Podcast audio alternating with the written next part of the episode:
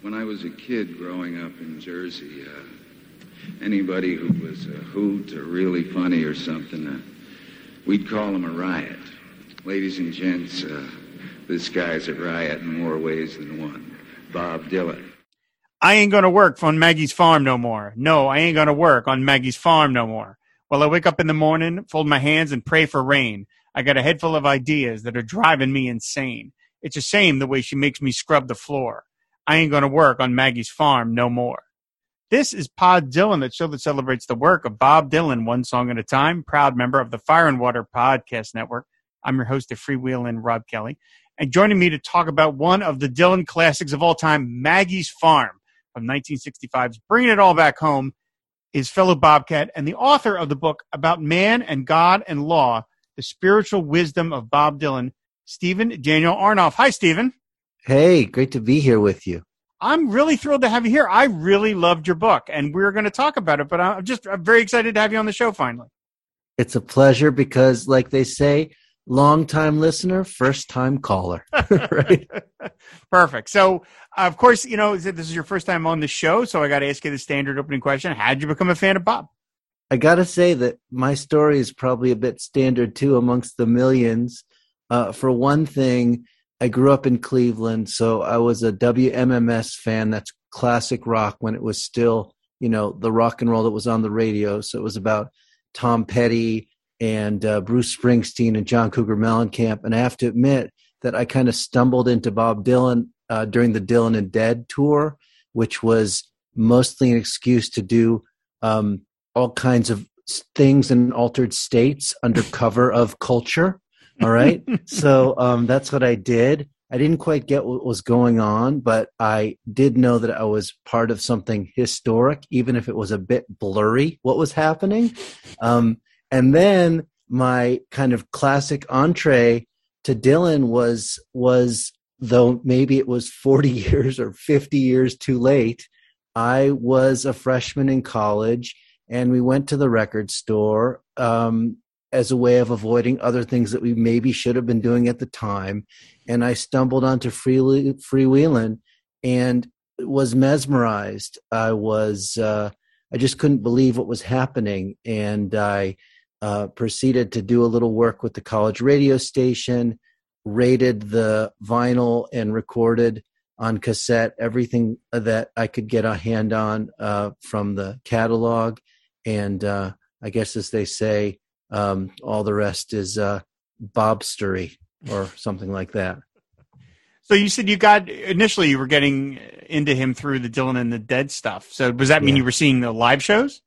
I saw the live shows, and I was, um, like I said, you know, I was one of those people, I'm sure a lot of us out there listening right now, same thing. I'd go to see any concert of any band I could find when I was a teenager. So basically, as long as there was enough money in the pocket from lo- mowing lawns or delivering papers, I would I would spend it on the on the shows. You know, go down to the May Company and buy Ticketmaster tickets with those old computer printouts, and uh, see everybody I could. You know, from Kiss to Bob Seger to Joan Jett. It didn't matter. Rat. You know, wh- whoever was lined up. And and honestly, the Dylan and the Dead, it, it was a show to see. I remember mm-hmm. I saw them at the Akron Rubber Bowl. And um, what a name for, yeah, a, for a hall. That's right. A lot of bouncing going on in there in the great Rubber Bowl. And um, wow, we got incredibly lost on the way home, but that was a whole other story. Um, the, the, this did feel like something historic. I mean, if you're paying attention to music, um, you're sort of piecing together how all the different bands and artists are related to each other. And, you know, obviously pre-internet, um, kind of pre really rich libraries of rock and roll uh, books. And what I knew, I knew from, from Spin and Rolling Stone. And I just knew that seeing Dylan and the Dead, besides the fact that it seemed like a great way to spend um, a lost evening, was something that you sort of had to do if you considered yourself a serious fan of music. I didn't know what I was seeing until much later uh, when I really started to track into to Dylan and uh, enter into this world of uh, thinking about, exploring, uh, trying to make sense of all the wonderful music and words that have come out of that universe we call uh, we call Bob Dylan. Now, I know it was a long time ago, and of course it was a, it was a Dylan it was a, a a Dead show, which doesn't lend itself to say you know the the, the strongest uh, memory retention in the world, I would say.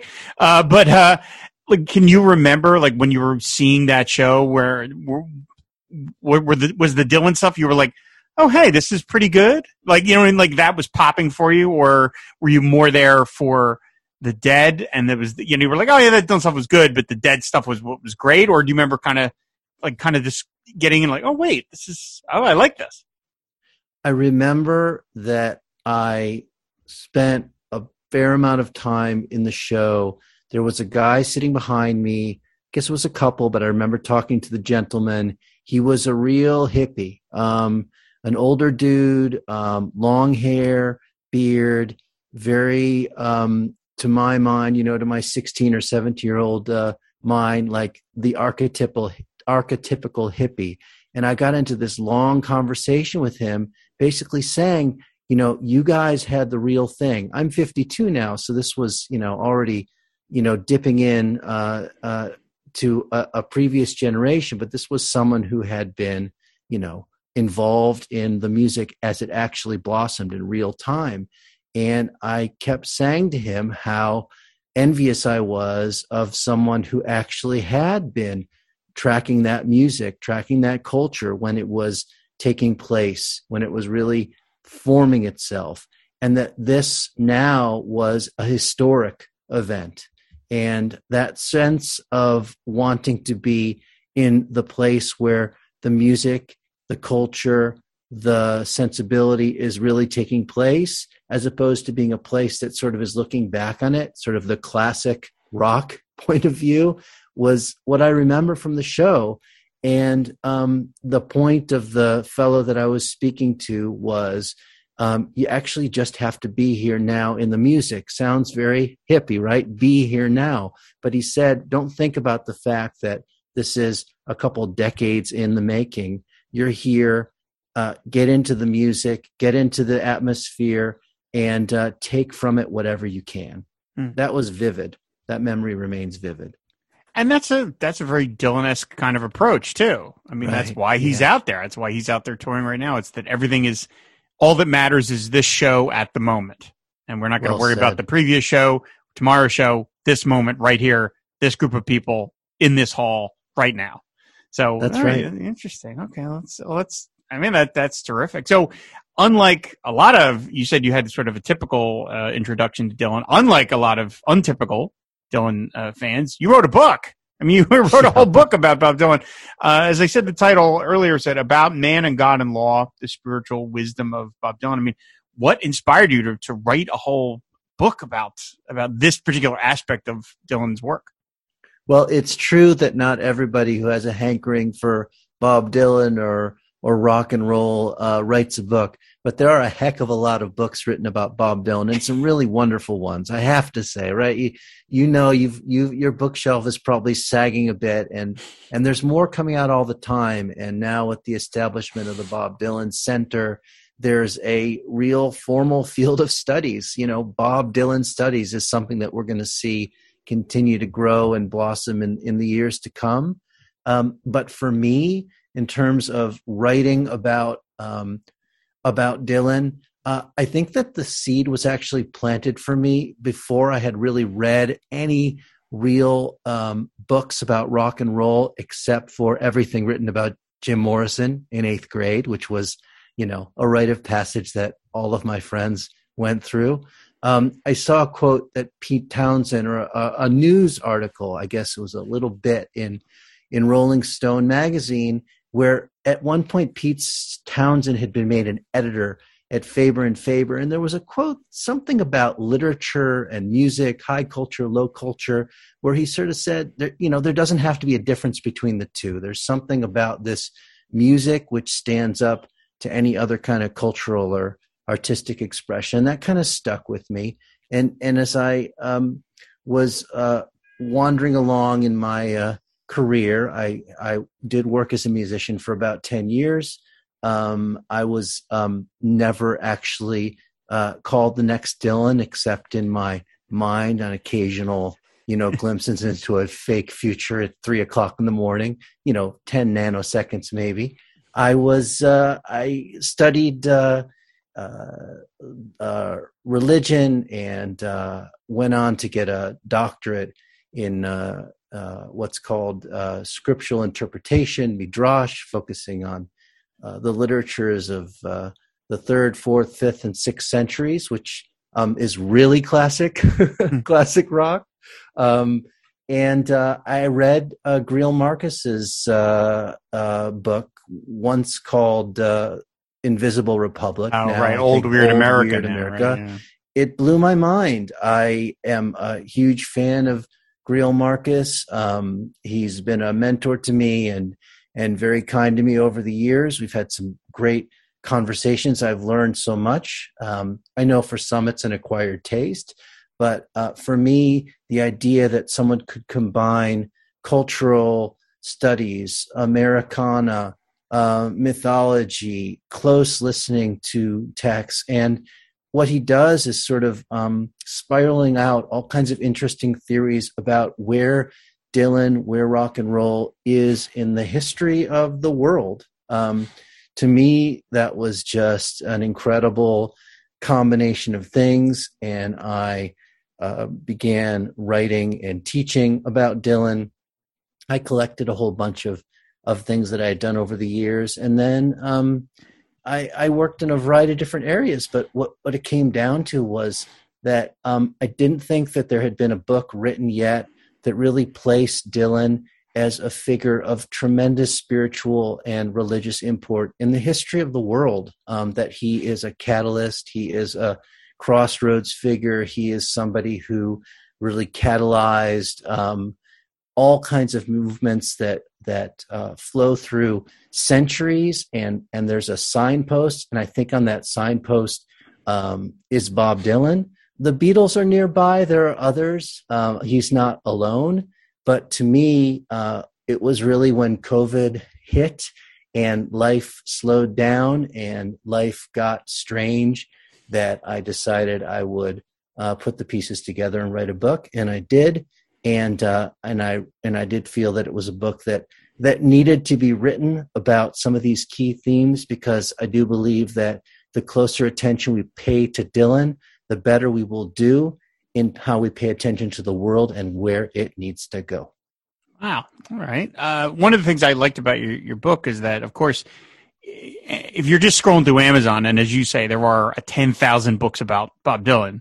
Uh, probably Lincoln is maybe like the only other person there's more books about or something. Yeah. But um, if you see a book with the subtitle, The Spiritual Wisdom of Bob Dylan, and, and if that's all you see, uh, because of course that's how a lot of people shop nowadays, they're just looking at titles and covers. You know, your initial thought is, oh, they're talking about like the born again period. No, it's th- you're talking about the, the totality of Bob Dylan's spiritual side from the beginning to today. Not focusing yeah. just on that period, because, of course, he's been quoting from the Bible and other religious texts throughout his whole career. Uh, he's obviously a deeply spiritual person, maybe not a deeply religious person. I think he even said anymore. He doesn't. His religion is the songs. I think that's a quote from uh, one sure. of his interviews when he was um, uh, promoting Time Out of Mind. But uh, that's I, I like that you managed to cover in a very, relatively brief book. Again, the kind of totality of it. And, you know, again, of course, the, the title is taken from this song, Maggie's Farm. Um, do you feel as though someone who isn't of a religious bent like myself or other people who do, or someone who doesn't know this stuff, uh, chapter and verse, uh, literally, um, do you think they lose something by not picking up references in his songs to things? Because there's been, over the course of all the two hundred episodes we've done so far, that I've had other people on who are more religious than I am, and they're able to spot, oh, this line is from this part of the New Testament. And that's something I never was able to, to glean because, again, I don't know this stuff. Do you feel like having that background adds to your appreciation, for you personally, of his work? See, I'm not an apologist. I'm not interested in being an apologist, which means that I want to sort of promote the viewpoint of any particular religion. Right. I think that um, one of the great tragedies of our time is that people who consider themselves religious um, would seem to think that they have the have cornered the market on meaning, mm. on what it means to be alive, to be part of something greater than oneself. Um, what I try to trace in the book is how, over the course of many centuries, the structure of organized religion as a whole became either very, very weak or fundamentalist. And what's interesting to me is how, in this huge space where people seek love and purpose and meaningful work and community and all the things that make life rich and meaningful, uh, rock and roll becomes a kind of, I don't want to say replacement, but something to really lean into when you lean into what it means to have a meaningful life. I can't imagine my life without the music of Bob Dylan. I'm sure you'll feel the same way. There are millions of people who feel that way. I don't think that we could imagine the world existing without the Beatles. There was that great movie recently about sort of the mo- the the film where the Beatles kind of didn't exist in oh, this yesterday, sky, yeah. right? You remember that? Yeah. So The, the, it's hard to imagine much of anything in the contemporary world without the impact of these great artists. And they are, in terms of the way that they function and create meaning and purpose in the world, as powerful in their way as any religious uh, movement. I am concerned always about how religion and different kinds of control and power work together. I'm interested in cracking the bond between those two so that there's opportunities for real freedom and for real community and for real engagement, um, people with themselves and each other. And to me, because Dylan is such a um, magician and a joker when it comes to taking everything from pop text to sacred texts and everything in between, he actually opens up a pathway for people to experience depth and meaning without necessarily having to be aligned with a particular set of practices or beliefs. So to me, the people who are missing out are people who aren't able to set aside whatever predispositions they have for religion and simply say, I, as a non-believing person, a secular person, an, uh, an atheist, whatever it is, I can take just as much richness and meaning out of life as someone who claims to have a belief system that tells you how it is. This is, to me, the magic of Like a Rolling Stone. When he asks, how does it feel? I think he's asking the same question that Plato asked. I think he's asking the same question that Jesus of Nazareth asked. I think he's asking the same question that seers and visionaries for thousands of years have been asking. What is the good life? How can I be a good person? What does it mean to be who I am? How does it feel? Mm-hmm. It's always been interesting to me that when Dylan has dabbled with, again, especially with the Born Again period, dabbled with straight religion, not spirituality, but religion, because, of course, one of the ongoing themes throughout his work is the distrust of power structures, of any power structure, whether it be social, political, government, you know, uh, religious, uh, so, you know, uh, romantic. He's, he's very distrustful of imbalanced power structures. And in a lot of ways, um, religion is sort of the ultimate power structure. You know, it's the ultimate sense of like, of, of, you know, an authority on high. And yet he obviously feels very comfortable uh, quoting stuff from the Bible and other religious texts and incorporating it into his own, uh, into his own work. I mean, like it took me, I can't tell you how many years uh, I had listened to Sweetheart Like You and heard the line about uh, in your father's house, there's many mansions. Each one of them got a fireproof. I never knew that was a line from the Bible. It was. I think I learned that like five years ago. I was like, yeah. oh, wow, okay. And I always had my own meaning in my head for what that line meant. And then I'm like, oh, okay, that's from this. Okay, does that change how I feel about it? I'm not sure, but it's it's nice to know. Yeah, it's uh, rock and roll Sunday school comes late, I guess. You know, um, the, the thing is, is that Dylan makes some really weird choices when it comes to where he aligns himself religiously. So he really does align himself with sort of fundamentalist worldviews, which is strange because he seems to be someone with such a vast imagination and such a um, he he's an ain't going to work on Maggie, Maggie's farm kind of guy, right? Mm-hmm. He will he will refuse whatever authority structure is um, uh, trying to get hold of him, whatever whatever grasp, whatever clasp of society's pliers. He wants to bust out of it. He wants to break it, right? And at the same time, he chooses to uh, align himself with um, what we would think of as being fairly extreme ways of seeing how the word and and man and God and law work together.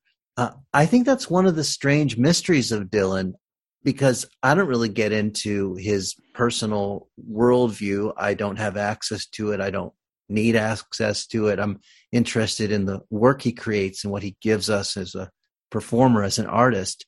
As a person, it's interesting. People do want something um, affirmative, something that's Uh, fundamental to hang on to sometimes. Maybe Dylan's not so different than all of us, besides the fact that he is clearly a creative genius. Yeah, absolutely. Uh, that's it. That's a perfect segue to talk about this song again, which of course is where your, your title comes from. And by the way, I, I said this on the Like a Rolling Stone episode, where I felt like in a lot of ways, How Does It Feel is encompasses all of Bob Dylan's songs. I feel like all Bob Dylan songs are yeah. asking that to a certain extent. How does it feel? He's asking you, how do you feel? Uh, but man, the, the phrase talks to all the servants uh, about man and God and law. I mean, talk about an economy of language, of being able to incorporate. That's kind of everything. Man and God yeah. and law. It's just one line in this song.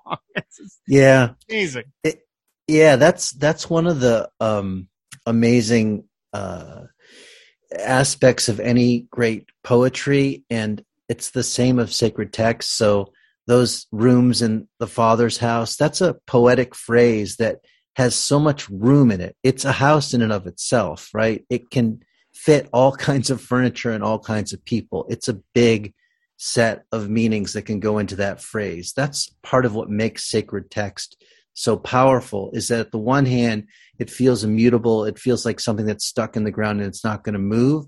On the other hand, it feels like something that you can move into and, you know, kind of bring forward wherever you want to make your meaning. And that's one of the really um, incredible things, I think, about Dylan's work, is you can take a phrase like the one we just cited, right?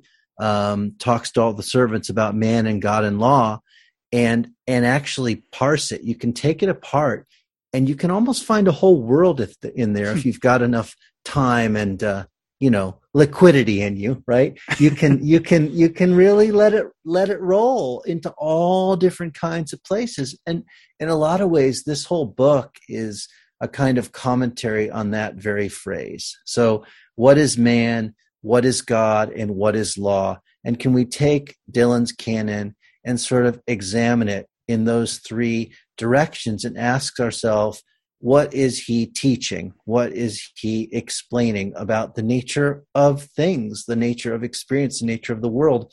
And that phrase, because it's so rich, uh, but so dynamic, you can spend a lot of time there. Even two hundred fifty-eight pages you can spend there. Some yeah. people, I mean. Some people, some people. So, yeah. Um, the second verse of the song, uh, he says, I ain't going to work for Maggie's brother no more. No, I ain't going to work for Maggie's brother no more. Uh, well, he hands you a nickel. He hands you a dime. He asks you with a grin if you're having a good time. That he finds you every time you slam the door. I ain't going to work for Maggie's brother no more. Uh, part of the appeal of this song, I think, and part of the reason it, it resonates so hugely in the Dylan canon, and it went on to become... We'll get into the, you know, how it how it took a life of its own sure. after after this particular record, but that uh, part of it is uh, one of the things I, I enjoy about Bringing Old Back Home. I think it's one of Dylan's funniest albums. I mean, aside sure. from uh, one hundred fifteenth Dream and stuff like that, but it's even the more serious songs just have a kind of what the F kind of feeling to them, and um, he feels like he almost you can almost hear it in his vocal that he's. Um, like in, intoxicated with this discovery that he's found, which is of course the addition of the electric music, you know, to this sure. point he'd been doing acoustic, and he finally found a way to kind of marry those two visions together, taking his songs and putting them with an electric backing. And this song, you know, I guess one of the reasons people relate to it so much is who who can't relate to this, because you can transpose this idea to any situation, any situation. I mean, who hasn't felt this way about their boss sometimes? Sure. And the way that uh, you know the the guy hands you a nickel, hands you a dime, and asks you with a grin if you're having a good time. It reminds you of all those bosses that are like, you know, how are you having a good day today? Well, no, because I'm here, aren't I? like, I yeah, love, that's right. Of course not.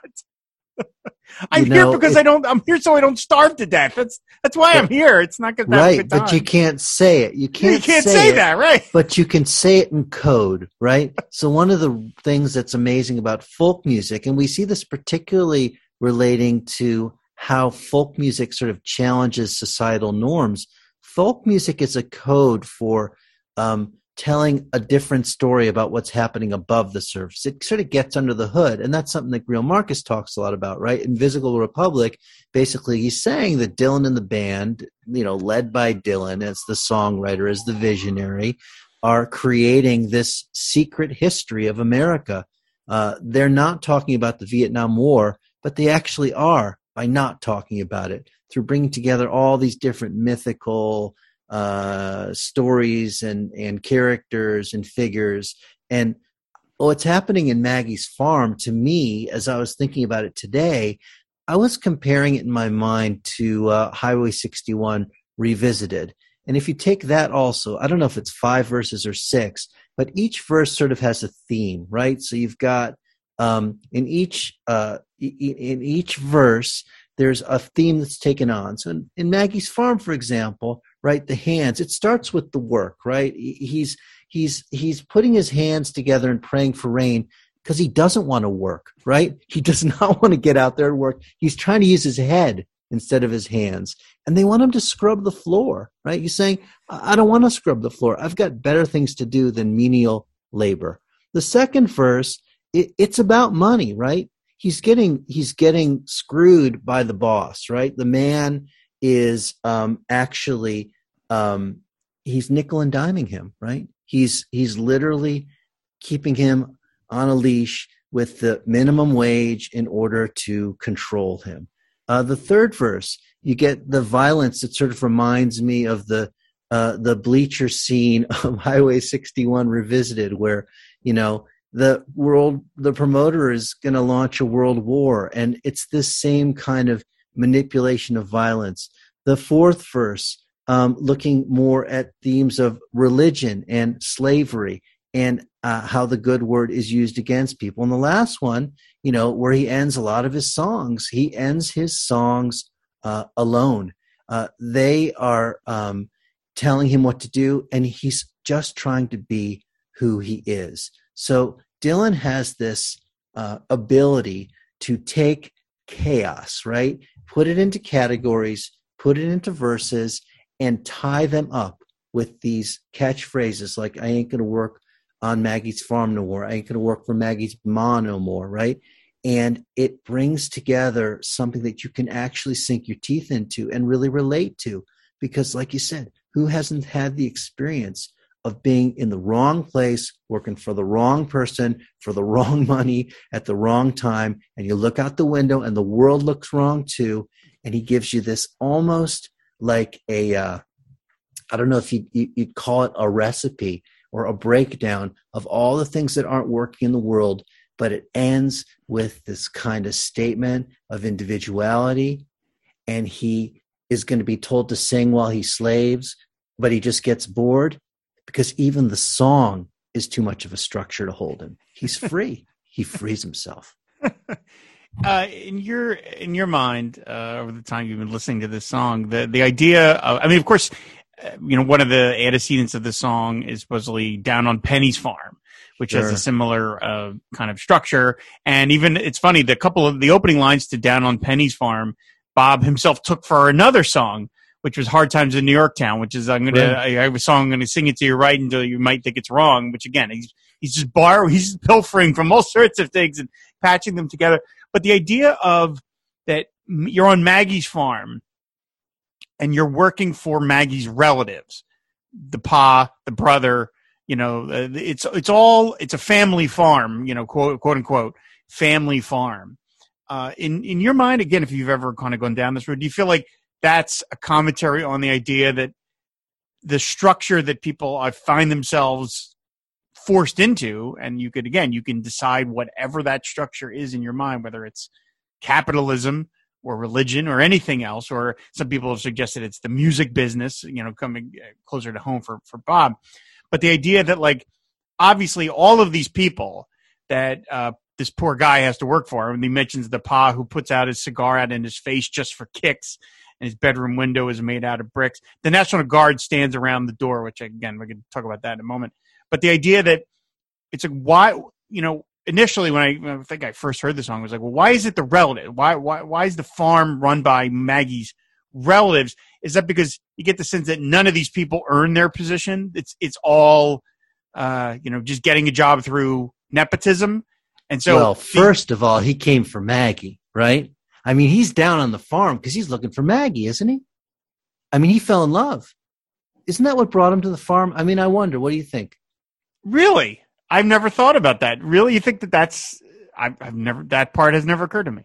Well, to me, there's got to be a motivation. And I think of the farmer's daughter, right? Hmm. It, it, one of the things that is really interesting about Dylan is sometimes, as it works in folk music, it's almost like the explanation of a kind of an aphorism or a cliche or an old saying, right? So, or, or something that's sort of known, this image of the farmer's daughter. He's the guy, he's on his own, he's wandering, he falls in love with the farmer's daughter, he comes to the farm, and the farmer's daughter is either going to enslave him or kill him, right? Because he's not giving away his daughter. He doesn't like this scraggly dude who's going to show up on the farm singing music, right, and not wanting to work. This is not going to go over well with Dad, and it's certainly not going to go over well with Maggie's ma, who seems to wear the pants in the family, as it were.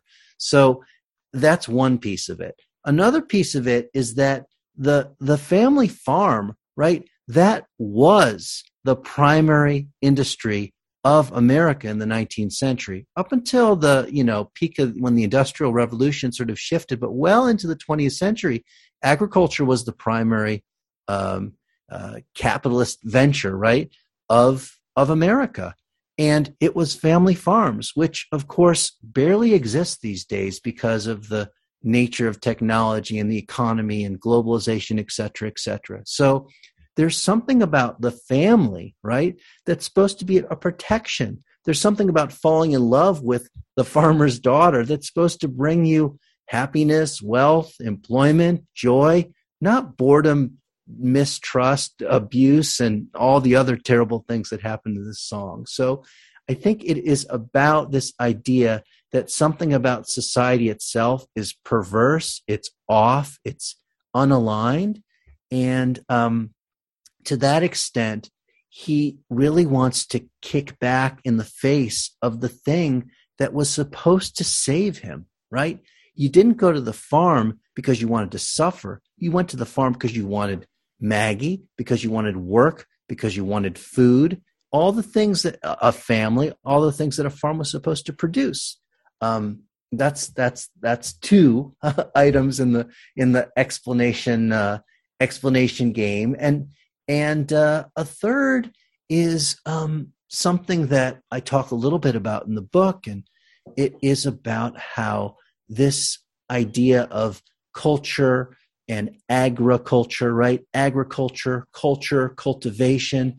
This idea that the farm is a place where things are supposed to grow, and um, sorry for the uh, the acculturation of the siren in the background there.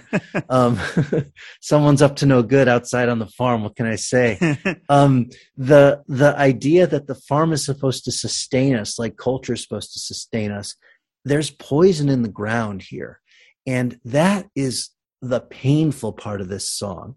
Is that there is no peace for the person who came to the farm. We would think, for altruistic, uh, benevolent, uh, loving reasons. And what he winds up with is a complete mess. Huh. I love that you wrote a whole uh, prequel for Maggie's Farm before the song even starts. Uh, That'll be for the movie version. That'll yeah. be the Brownsville girl. Uh, yeah. Brownsville girl will be the, the closer. I, that's really, I said that, that part of it has never crossed my mind. That's really interesting that, uh, that he's, he came here for the right reasons and then finds himself ensnared, and kind of can't get out. And of course, I mean, a lot of people literally did get ensnared on farming. Like they were, you know, the, the whole idea of the almost indentured servitude or the company store, uh, which Dylan himself, when he sings uh, Diamond Joe on, on Good As I've Been to You, that's somebody who's working for a, a kind of a corrupt landowner, and he can't possibly get sure. away because he's not paid enough to ever get away. A very Grapes of Wrath kind of, Uh, kind of idea there. So that, again, that's that's really interesting. So and that's the story of Penny's Farm too, right? It mm-hmm. is about um, hard scrabble farmers, tenement farmers who do, do who do not have the ability to escape the debt of uh, of the powerful family that owns their family. So there's that, and there's never going to be a Dylan song, as he said in Chronicles, right? That he says that everything he has written has been informed by the Civil War, by race, and you can never go far away from slavery. When he says, sing while you slave, but I just get bored, you know, this is an area where Dylan has huge conflict. Uh, think of Blind Willie McTell. Think of how he wrestles with what it means to be a white singer singing um, in in tropes that um, you know emerge in a lot of ways from from Black culture and music, and the theme of slavery here. Just think about how many uh, people, the millions and millions and endless millions of people who were literally enslaved by family farms. That's never far from Dylan's singing. Never. The story is slavery, so you know that's in there too, which makes this goofy kind of song with this funny kind of riff, like pretty heavy at the same time. Yeah. It's wildly entertaining, you know? Yes, exactly. He said it's the vocal performance is so funny. And yet he said there's all of this meaning that you, if you want to see it, is layered into it. So the, the, the verse I was talking about with uh, Maggie's Pa, where he says, uh, his bedroom window is made out of bricks. The National Guard stands around his door. Now that I was always like, what, you know, what exactly does that mean? At least in my head, and I, I always took it as, um, well, whose bedroom window would be surrounded by the National Guard? Well, I thought, well, I'm thinking, you know, when did Bob write this? He wrote this in late sixty-four, probably very early sixty-five. Uh, this was, by the way, this this song was basically recorded one time for the Bringing It All Back Home sessions. It seems like he got it kind of in one take, and that's the one you hear on the record. There weren't uh, you know, numerous alternate takes of it. But I, my mind always goes to Lyndon Johnson and the protests that were going on uh, during the Vietnam War, where you literally had to have the National Guard surrounding the White House because people were protesting the war. And, uh, you know, I mean, the, that's Lyndon Johnson's bedroom. Is the White House, sure. and it's surrounded right. by the National nice. Guard. Now, yeah. uh, I mean, the Vietnam War was not ramping up in the public's eye that early. That that, that was going, that, that's, that stuff was in sixty-seven, sixty-eight, stuff like that. But as we know, Bob can be very prescient, and he can be sure. imagining something that isn't literally happening, but it's sort of in the ether, and he's sort of plucking it and putting in songs. Mm. And in my mind, that's it, that verse, at least, is what I imagine is a president who is besieged by protesters for whatever reason. And that's why it's the bedroom window is made out of bricks. It's incredibly secure. Yeah. The president is also sort of any man with power, because yeah. the cigar is a signifier for power. Freud said, right? Sometimes a cigar is just a cigar. No, it's not. Come on, Freud. Mm-hmm. This cigar signifies, you know, male power. When you put your cigar out in someone's face just for kicks, you are just a cruel, evil person, right? Who does that? Only someone who's trying to show that they are not only better, but that they can really basically control the life of someone else. His bedroom window, though, that's where the action is, right? The bedroom is the place where things are supposed to go down. He doesn't want anybody to see into what's go- actually going on there. What is actually going on in that bedroom? And and he can't see out into the world either, so he's completely closed in. Uh, and and and all of that perversion, all of that violence, all of that um, manipulation of power, right, is happening protected by the establishment. Um, and all of that, and with all of that, it's clear that it's actually Maggie's Ma who's in charge, right? right. I mean, it's right. Maggie's farm. It's Maggie's Ma, right? Um, though I guess Maggie inherits the farm, farm from everybody because it is Maggie's farm. Uh, Maggie turns out to be really bad news too, because maybe Maggie is is is the is the one who's going to continue on this this really backwards, awful tradition, bricked up windows and paying a slave's wage and not allowing people to leave. That's going to be the the legacy that uh, Dylan and his and his friend Maggie are going to inherit. He just will not have it. Uh, it's like, yeah, what's the ultimate family home? Like, what's the American, like, isn't the White House like the people's house, we say? Mm-hmm. So that's really a, a good one you're drawing out there, that, you know, if, if is this the president who uh, maybe everyone must, uh, even the president of the United States must stand naked? Maybe that's why the bricks are in the window so no one can see. Mm-hmm. Uh, uh, yeah. Again, I love the again it's the, the the vocal of this is just good, the way he tries to ma like he makes it sound. It's yeah. very kind of a hard, extra harsh, nasally sound. Uh, yeah. So he goes on and he's talking to. He's not going to work for Maggie's ma. She talks to all the servants. There it is, about man and God and law. Everybody says she's the brains behind Paul. She's sixty-eight, but she says she's twenty-four, and he seems to uh, every so often he changes that age. I noticed, yeah. depending on the live performance, they'll say right. forty-four, sixty. Sometimes she says, I've heard him sing, uh, she's sixty-eight, but she says she's sixty-four, which seems kind sure. of like a nebulous difference to tell someone you're only four years younger than you are. Or the Beatles, right? Or when I'm right, there you go. Right? Yeah, there you go. But she's sixty-eight, but she says she's twenty-four. That I always love that particular line because it's, in my mind, it's a lie that someone is, because obviously no one who is sixty-eight is going to be can pass for twenty-four. That's impossible. Um, I don't know, maybe uh, Paul Rudd or something, but generally that's not, it's not going to happen. Someone who tells you a lie of that magnitude is insulting you. Like kind of, you're talking about with the cigar, someone who tells you a lie of that magnitude is insulting you to your face because you know they're lying and they know that you know that they're lying, but they're saying it anyway. Yeah, and that's the, the ultimate news. Yeah, it's the yeah. ultimate slap in the face kind of saying, I'm going to tell you this whopper and you're going to sit there and take it because I know you have to.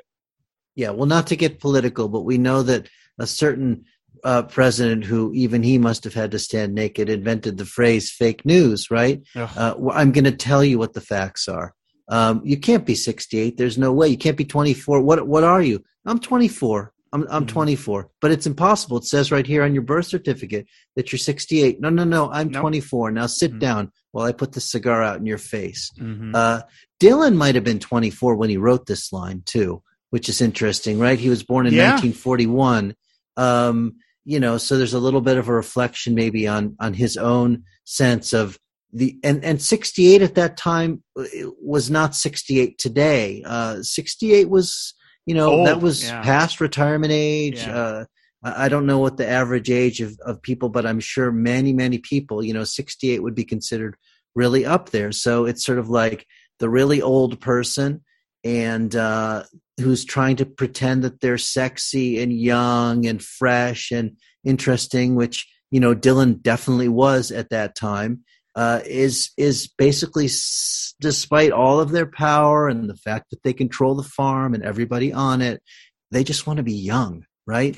And Dylan said that, you know, he uh, he he he preached uh, uh, as one of many, right? This was the age of of don't trust anybody under the age uh, over the age of thirty. So, you know, one thing that you can't buy is youth. You just can't.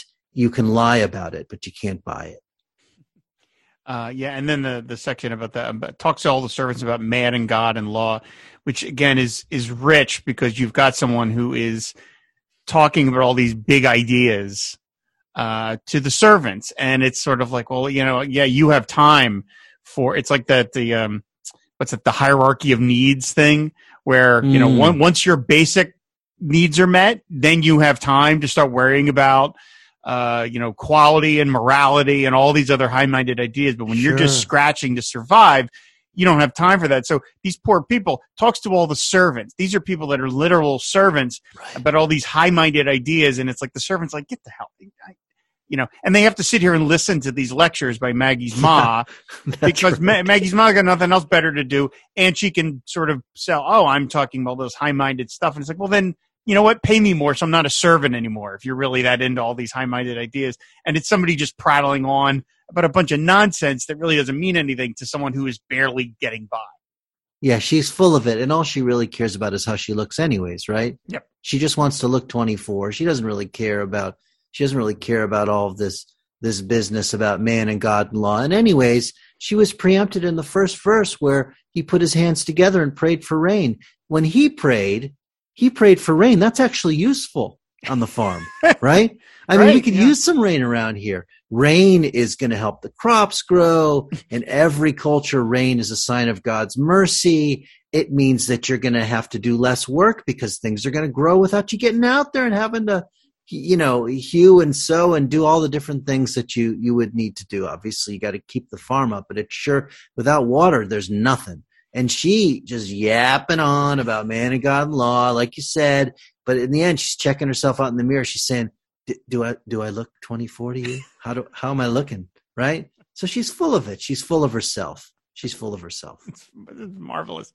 Yeah. Uh, so, so then the, the final verse, he says, well, I try my best to be just like I am, but everyone, everybody wants you to be just like them. They say, sing while you slave, and I just get bored. Now, the line about singing while you slave, I mean, we can see why a lot of people uh, were taking this almost literally and saying that Dylan was, this is him casting off the, you know, the folk crowd and being like, you know, no, no, no, no, I'm not going to just be your, I'm not your property. I'm going to go off and do my own thing.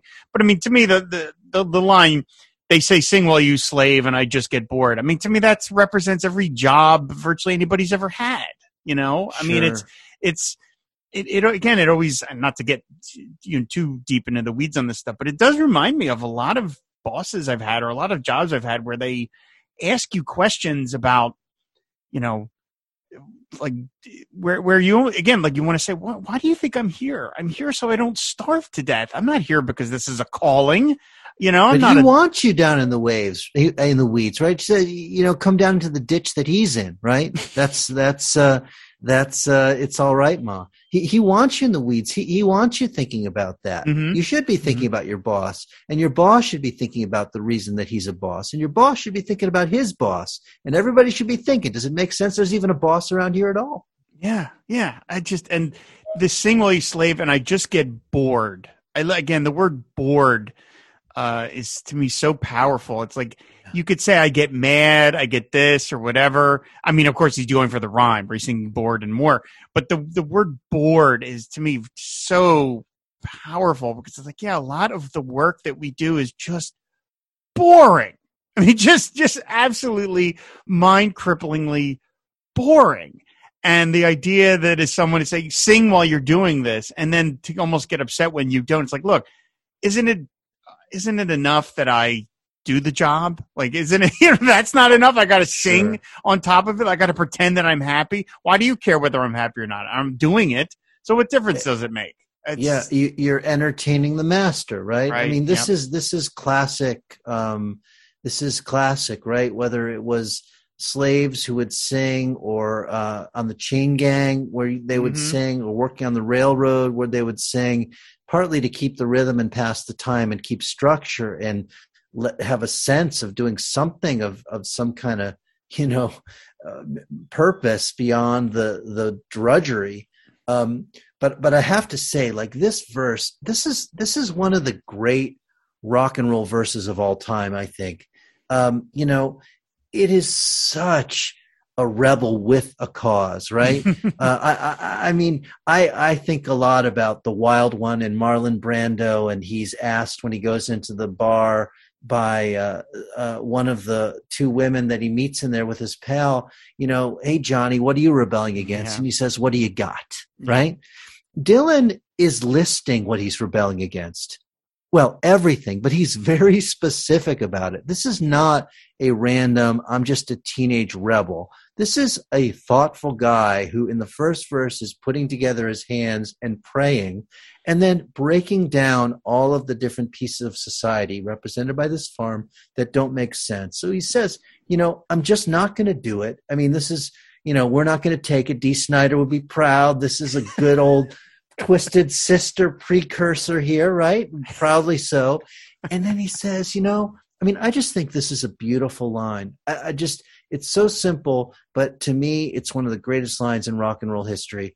Well, I try my best to be just like I am, but everybody wants you to be just like them. Now, look, it is, first of all, um, who has not felt this way, right? Mm-hmm. Who has not felt like someone's, they're trying to change me, right? They won't let me be who I am. Why don't you just let me be who I am? Let me be who I want to be. I don't know if there's a person on this earth, right, who hasn't at some point felt that feeling. And this just captured in a language that anybody could say and anybody can understand.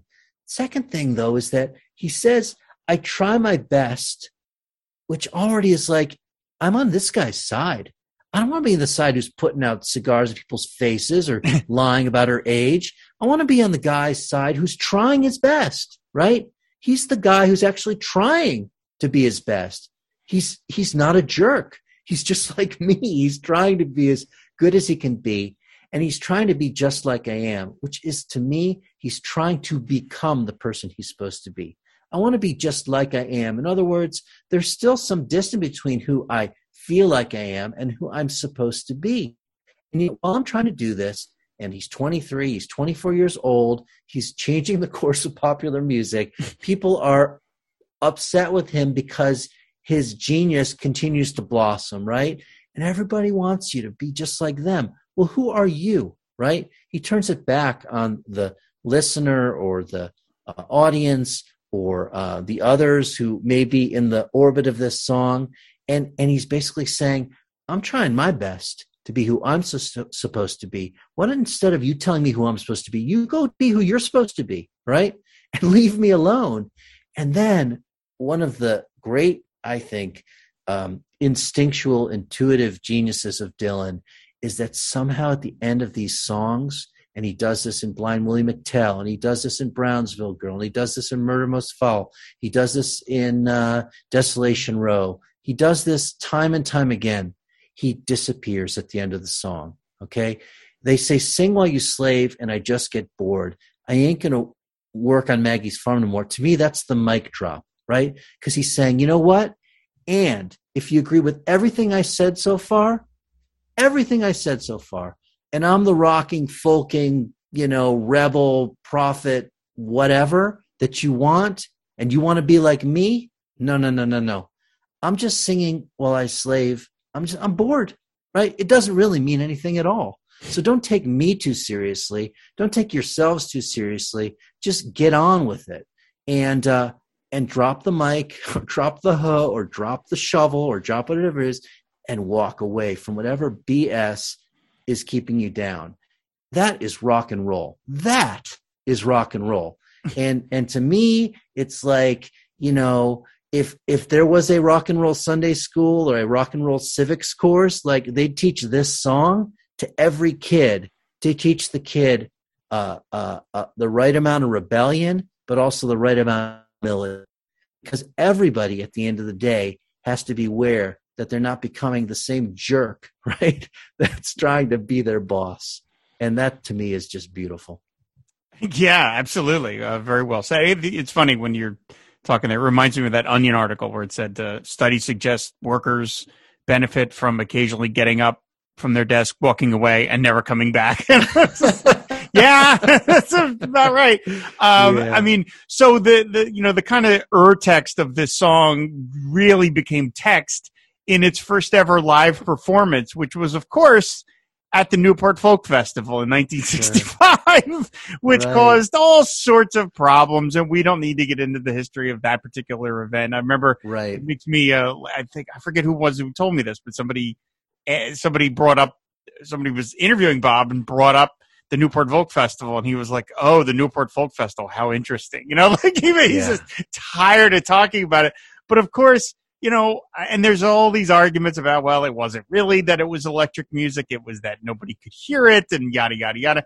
But there's just something so perfect that Bob was singing this song. And this was the first song. It was, it's, its live debut was at the Newport Folk Festival. It's the first song in the set. And it was the beginning of the booze and all of this, you know, you know talk about setting, uh, setting the song kind of in like stone. And making it, well, yeah, this is what the guy's talking about right here. This is it in front of supposedly right. a, the most friendly crowd imaginable. And here's the reaction. Yeah. he he has just got an innate allergy to doing what people want him to do, yep. uh, in every aspect, you know, and um, it's uh, it's just a lesson to be learned. I don't know that you can actually live that way if you're not Bob Dylan. I don't think that you can just drop the mic and uh, leave your desk and walk away every day at work. You have to have a lot of jobs. It's about three hundred, I don't know, three hundred or so jobs a year yeah. you'd have to have, and a, and a really interesting resume. You, you, unless you're this kind of genius, uh, you know, who can make your own way on virtue of the fact of you're putting your hands together and coming up with great lyrics and uh, and uh, music. You know, you're going to have to find a way to navigate the world, but it's sort of like an extreme example of the kind of value system that people should be inoculated with, which is that you, you have to ask questions. You have to push back. You can't do what people tell you to do. You have to test it. You have to make sense of it, and you have to be who you're supposed to be.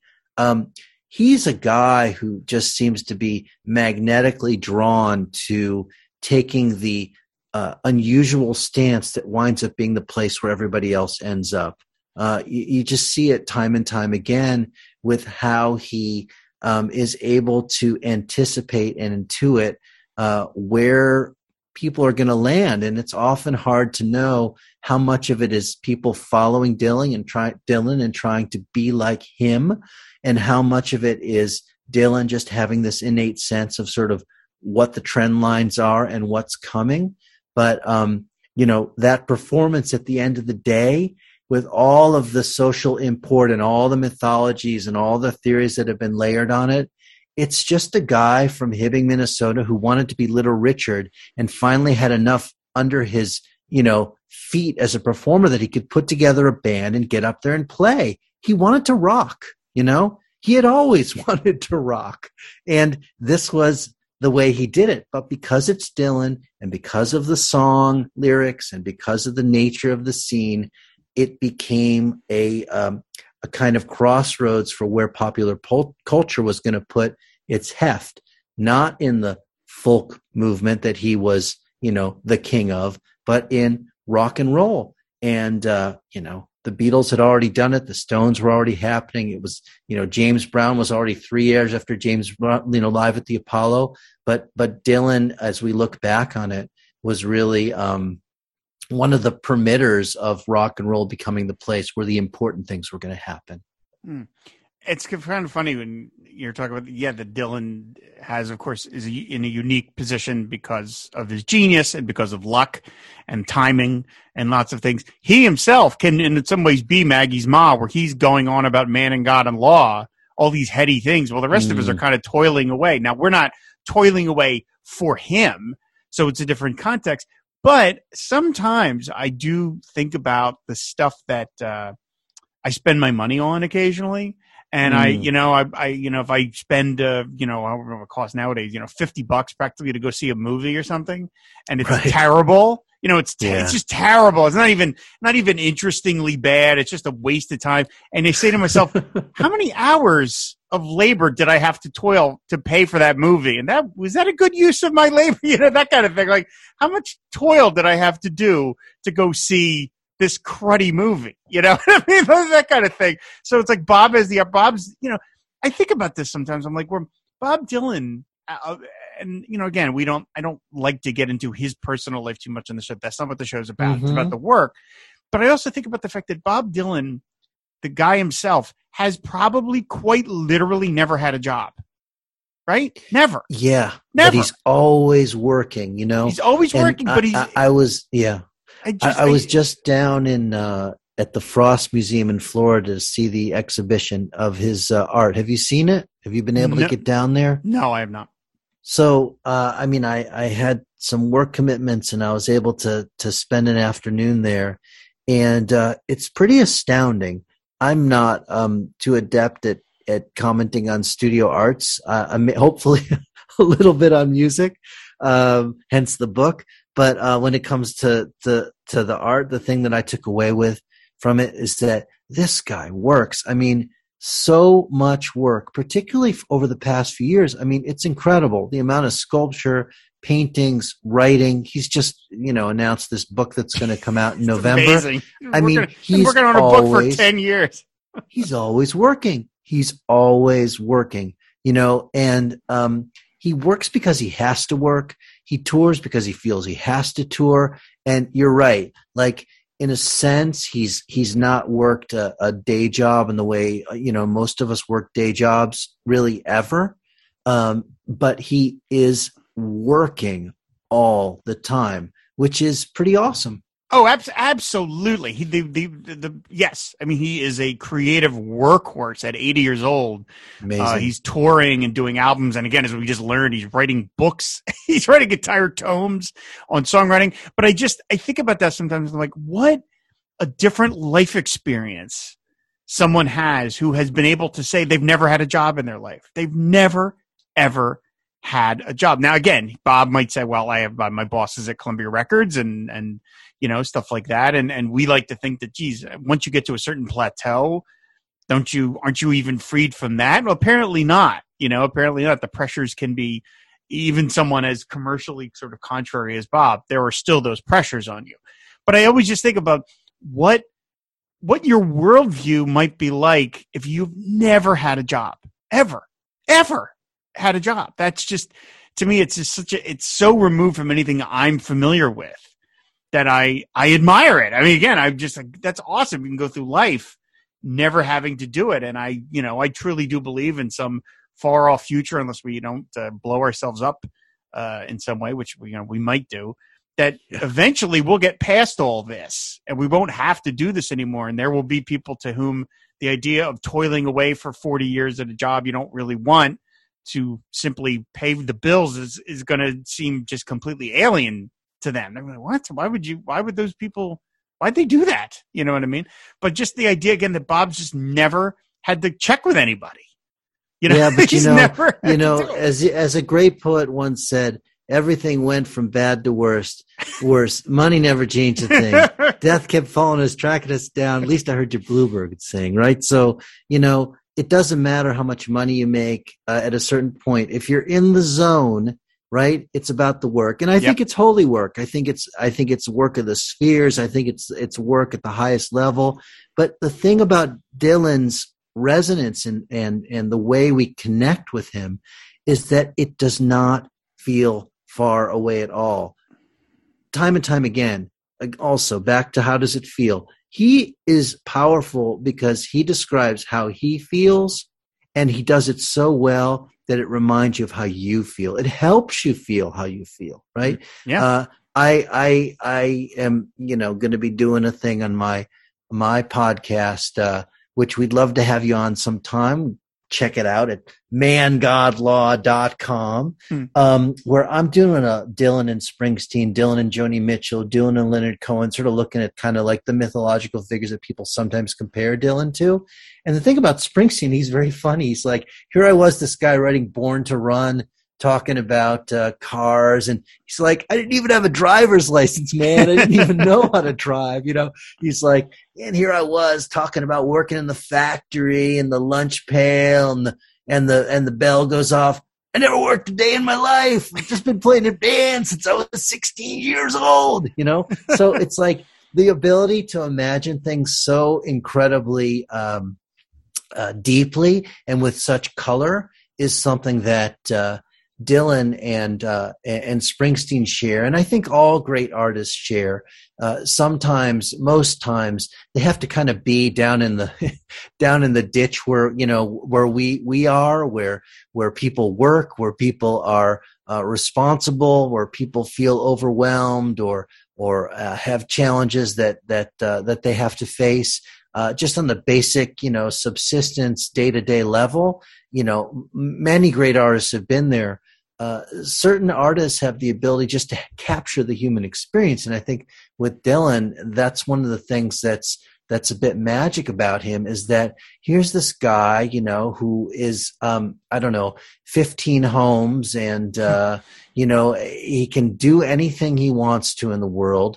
And his choice is to sit on a bus, you know, ten hours a day, driving from venue to venue and sitting in a hotel room and then doing some painting and drawing, doing a show, and getting on the bus again. Mm-hmm. That's just like, it's like, he's like a monk, you know, it's mm-hmm. like, uh, it's, it's completely a calling. I think that's incredibly inspiring, particularly for those of us who kind of have to find purpose in the drudgery. He's like, he could do anything he wants. He prefers drudgery because he wants to work. Yeah. It's his mobile farm. You know, I mean, yeah, it's that's right, creating that's farm. Right. Everybody moves right. it, moves it from With town two to motorcycles town. In the back, right? Yeah, yeah. exactly. Uh, now, this song was released as a single. It was the second single from uh, Bringing It All Back Home. It wasn't a particular hit, but by the fact that it shows up on Bob Dylan's Greatest Hits Volume two, uh, to me suggests that uh, the enormity of the song, the fact that it got covered Uh, you know, it's been covered a lot by a lot of different people over the decades, yeah. suggests that, yes, okay, Columbia knew that this was kind of one of his biggest songs, even though the song itself was not, uh, like I said, like a huge single mm-hmm. in any way. Um, it's appeared on virtually every live album that he's put out. It was on, there's a really fun version on Hard Rain where he That's really right. stretches it out and then he like speeds it up and then slows it down and speeds it up yeah. again. And, you know, and they got, he, they're clearly having a lot of fun, you know, and he's doing the, whoa. And at one point, you hear him go, all right. like, you hear him yell that. They're having a lot of fun singing it. Yeah. Uh, it's on the Ad Budokan record. It's on the Real Live yeah. record. Um, it's on the Dylan two thousand seven sort of Best Of collection. The live, there's a live version that appears on the Bootleg series, the Another Self Portrait, because he did it at the Isle of, the Isle of Wight. Um, it was, of course, appropriated by a lot of British musicians in the eighties. Uh, mm-hmm. During the uh, beginning of the, you know, Margaret Thatcher's uh, move, uh, government taking over the British government then. And it's, you know, Bob Dylan songs are like the weather. You just wait long enough and they'll become, right. you know, relevant to some other moment that that's going on. Because, I mean, it's just, can you imagine being an, you know, being an angry Brit and wanting to, you know, just get mad about Margaret Thatcher and her mad reign? And there's the song right there. I ain't going to work on Maggie's farm. It's, that's right there. You know, it's sitting there right for you.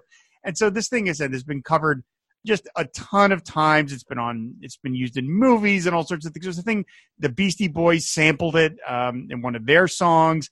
I mean, the thing just went on and on and on, and it's really just become part of the culture now. There's a, there's a, there's a, um, there's a, there's a line of like Whole Foods kind of things called Maggie's Farm. I mean, it's, oh, no. it's just, yeah, well, I mean, there's always somebody doing that, but I mean, it's just, this is something among all the other songs on that brilliant album. This thing just inserted itself into the culture, and it's been there ever since. Yeah. You know, I was listening a lot to The Clash this week for reasons that had to do with my own uh, work issues.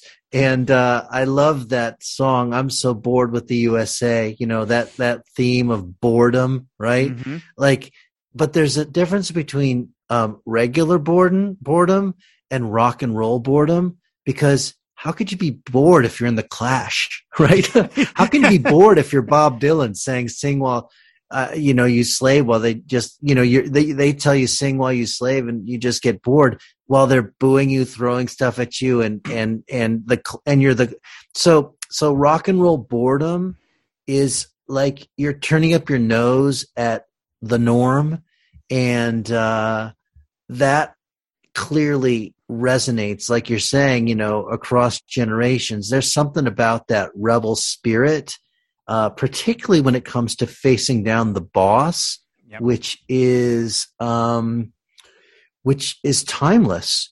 And, uh, that's one of the parts of what it means to grow up is, uh, how you can not lose yourself to the boss, not lose yourself to authority as you get older, but still not stay a rebellious teenager, right? You know, it's it's a tough it's a tough bridge to cross for some people, right? Where you're just pissed off at the fact that people are telling you what to do. I mean, that works when you're fifteen, sixteen, twenty-four, eh, kind of yeah. on the edge. But when you're when you're, you know, when you're sixty-eight, you, yeah.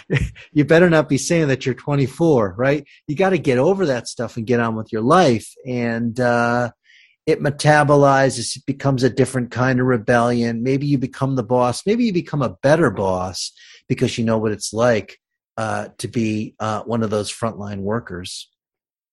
Yeah, um, Bob has performed this, again, according to bob dylan dot com, mm-hmm. one thousand fifty-one times. So obviously a big staple of the set lists through his career. He hasn't sure. done it since two thousand nine. So yeah. uh, it's been a, you know, ten whole years, but of course in the in the in the uh, the realm of the Dylan live canon, ten years is not that much time. For anyone else, that would be a career ender. That no, they haven't but it, done something it, in ten years. But Bob could pull it out again literally tonight if he wanted to. That's true. But if he had kept up the pace prior to two thousand nine, it probably, I don't know, would that put it in its top? I don't know how many songs. Like, he's played that song a lot. Yeah. yeah. Is what it's, it says. It's really one of the big ones. And, you know, I always wonder what it must be like to have Bob Dylan as a boss, because Bob Dylan's a boss. He's he's Tony's boss, and he's, you know, he's the he's the guy's boss. And it's I not great. What, what I, that's like. I've, sp- I've, I've spent a little time with some people for whom he has been the boss. And, uh, I mean, it depends on whether you're in the inner circle, the the outer inner circle, or the outer outer inner circle, or the mm-hmm. outer circle. But, you know, um, you're not going to get a lot of direction from him as a boss, okay? You're kind of going to have to sink or swim, right? There's uh, there's pretty much, uh, uh, I don't know, what they say is uh, uh, you, you just have to get into the vibe and and and and lean into it, and you never really know how the boss is going to respond. And he could be loving it, okay, and not say a word to you for a month, and then just say a sentence to you and disappear for another three months, and you just keep going. it's, it could be.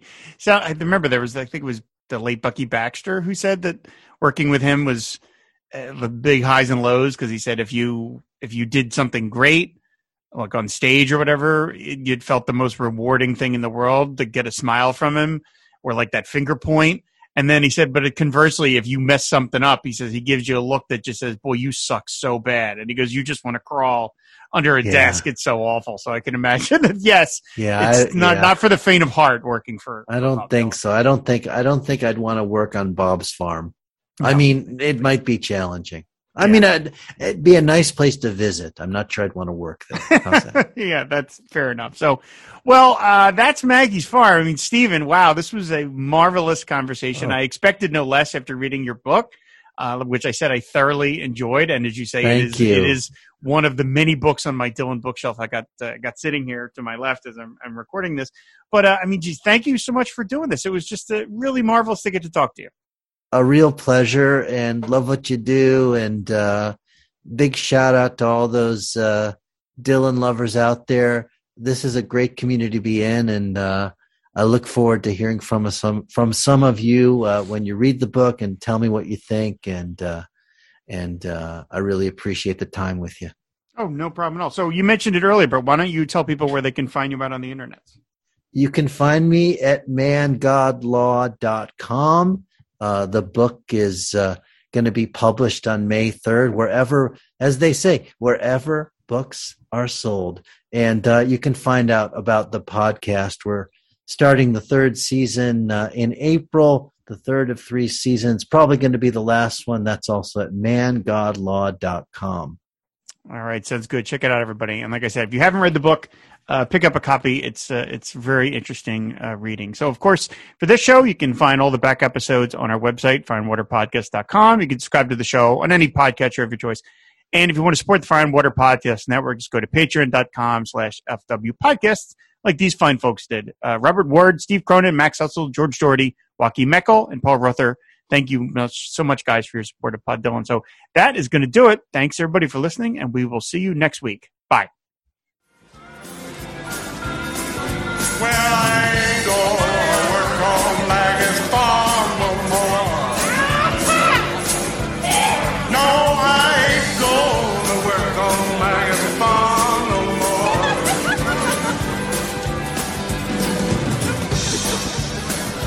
Well, I wake up in the morning, throw my hands in the paper rain.